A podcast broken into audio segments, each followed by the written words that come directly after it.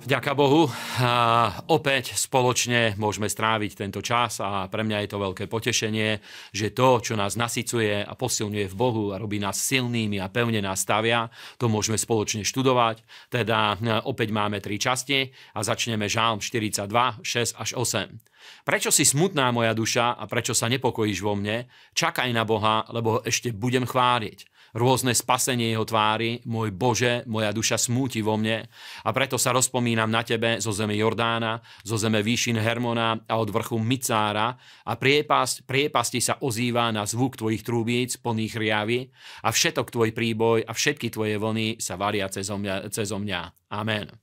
Toto je veľmi dôležité miesto, pretože vieme, že aj Dávid, aj všetci hm, ľudia, ktorí hľadajú pána, občas majú také dni, kedy je dôležité, aby vedeli sme povedať svojej duši, že prečo sa hm, trápiš, prečo si smutná moja duša, ešte budeš chváliť a budeš vyvyšovať živého Boha. A mne tento žálm hovorí toľko, že je dôležité, aby my sme prehlasovali Božie slovo, aby sme ho hovorili sami k sebe, aby sme ho vedeli hovoriť k svojim okolnostiam, a aby sme povzbudzovali a posilňovali svoju dušu s tým, že Boh na nás nezabudol a s tým, že Božia prítomnosť nás vie navštíviť a vie nás požehnať.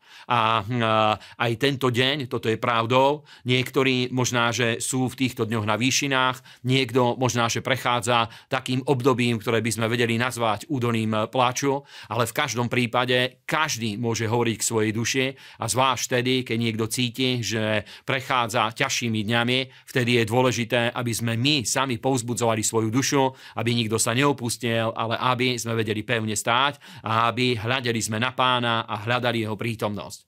Druhé miesto, Lukáš 22 až 31, a povedal svojim učeníkom, preto vám hovorím, nestarajte sa o svoj život, čo budete jesť, ani o telo, čím sa zaodejete, lebo život je viac ako pokrm a telo viac ako odev. A povážte vrany, že nesejú ani nežnú, ktoré nemajú komory ani stodoly a Boh ich živí, a koľko drahší ste vy nad vtákov. A kto z vás môže starajúci sa pridať k veľkosti svojej postavy, čo aj len jeden lakeť, a ak teda ani to najmenšie nemôžete nemôžete, prečo sa potom o ostatné staráte? A povážte lalie, ako rastú, nepracujú ani nepradú a hovorím vám, že ani Šalamún v celej svojej sláve nebol tak odiatý ako jedna z nich.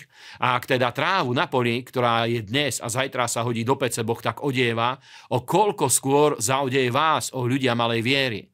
A vy nehľadajte, čo budete jesť alebo čo budete piť, ani sa takými starostiami neznepokojujte, lebo to všetko hľadajú národy tohoto sveta, a veď váš otec vie, že to potrebujete. Ale hľadajte kráľovstvo Božie a to všetko vám bude pridané. Amen. Toto slovo je jedno z najdôležitejších slov, ktoré som e, uveril. Potom, ako stal som sa pastorom a začal, som slúžiť živému Bohu, pretože keď videl som, že povolanie, ktoré som dostal od Boha a povinnosti, ktoré boli spojené so službou, už pokročili do takej miery, že nevedel som sa primárne zaoberať e, komerčným zamestnaním, tak vedel som, že potrebujem prežiť, potrebujem uživiť seba a svoju rodinu a uveril som tomuto slovu, ktoré hovorí o tom, aby sme sa nestarostili a nebáli, ale aby s dôverou sme odovzdali svoje životy do rúk pána. A on je náš zaopatriteľ, on je ten, ktorý sa o nás stará. A skutočne tí ľudia, ktorí začali podľa tohto žiť, pretože my vieme, že je prirodzené pre nás, aby sme sa ustarosťovali, aby sme sa báli, strachovali, ale je tu tá výzva, že my môžeme žiť z viery, tak ako je napísané, že spravodlivý bude žiť z viery.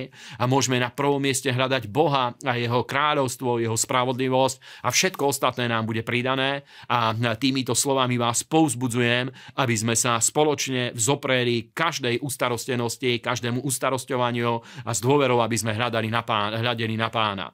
Deuteronomium 9.1 a 6 je náš posledný odsek a tu sa hovorí Počuj Izraelu, ty dnes prejdeš cez Jordán, aby si vojdúc zaujal do dedictva národy väčšie a mocnejšie ako si ty, mestá veľké a ohradené až do neba, veľký ľud a vysokej postavy, synov Enákových, ktorých poznáš. A ty si počul hovoriť, kto vraj obstojí pred synmi Enákovými, ale dnes budeš vedieť, že hospodín tvoj Boh je ten, ktorý ide pred tebou, zožierajúci oheň a on ich zahladí, on ich poníži pred tebou a vyženieš ich a zahubíš ich rýchle, tak ako ti hovoril hospodín a nepovieš vo svojom srdci, keď ich zaženie, hospodín tvoj Boh spred tvojej tvári, vraj pre moju spravodlivosť ma sem voviedol hospodín, aby som zaujal túto zem do dedictva a pre bezbožnosť týchto národov vyhnal ich hospodin od mojej tvári.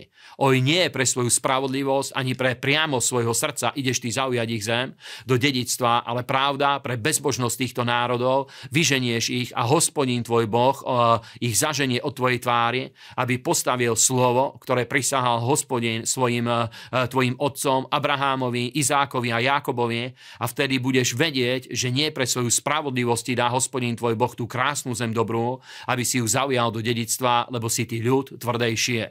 Amen. A toto slovo nám hovorí, že my nevieme svojimi skutkami získať nič pred Bohom a pred eh, jeho tvárou, ale z milosti nám Boh dáva dedičstvo, dáva požehnanie, nie preto, že by sme si to čímkoľvek zaslúžili, ale preto, že Boh vo svojej dobrotivosti a milosti rozhodol sa, že sa nás dotkne a že hm, nás urobí svojimi služobníkmi. A je o mnoho lepšie, keď vieme chápať túto milosť, máme o nej zjavenie a vierou vierou ju príjmame, pretože vierou príjmame Božiu milosť. Tak, ako je napísané, že milosťou sme spasení skrze vieru. A aj dnešný deň urob toto rozhodnutie vo svojom srdci, že ty ideš žiť milosťou skrze vieru, milosťou skrze vieru ideme budovať rodiny, ideme rozširovať službu, ideme hm, budovať životy a hm, nech vás Boh silne upevní a požehná. A ďakujeme, že, hm, že, nás, že nás podporujete, že o nás dávate vedieť aj ďalej a ďakujeme, že aj materiálne podporujete túto službu.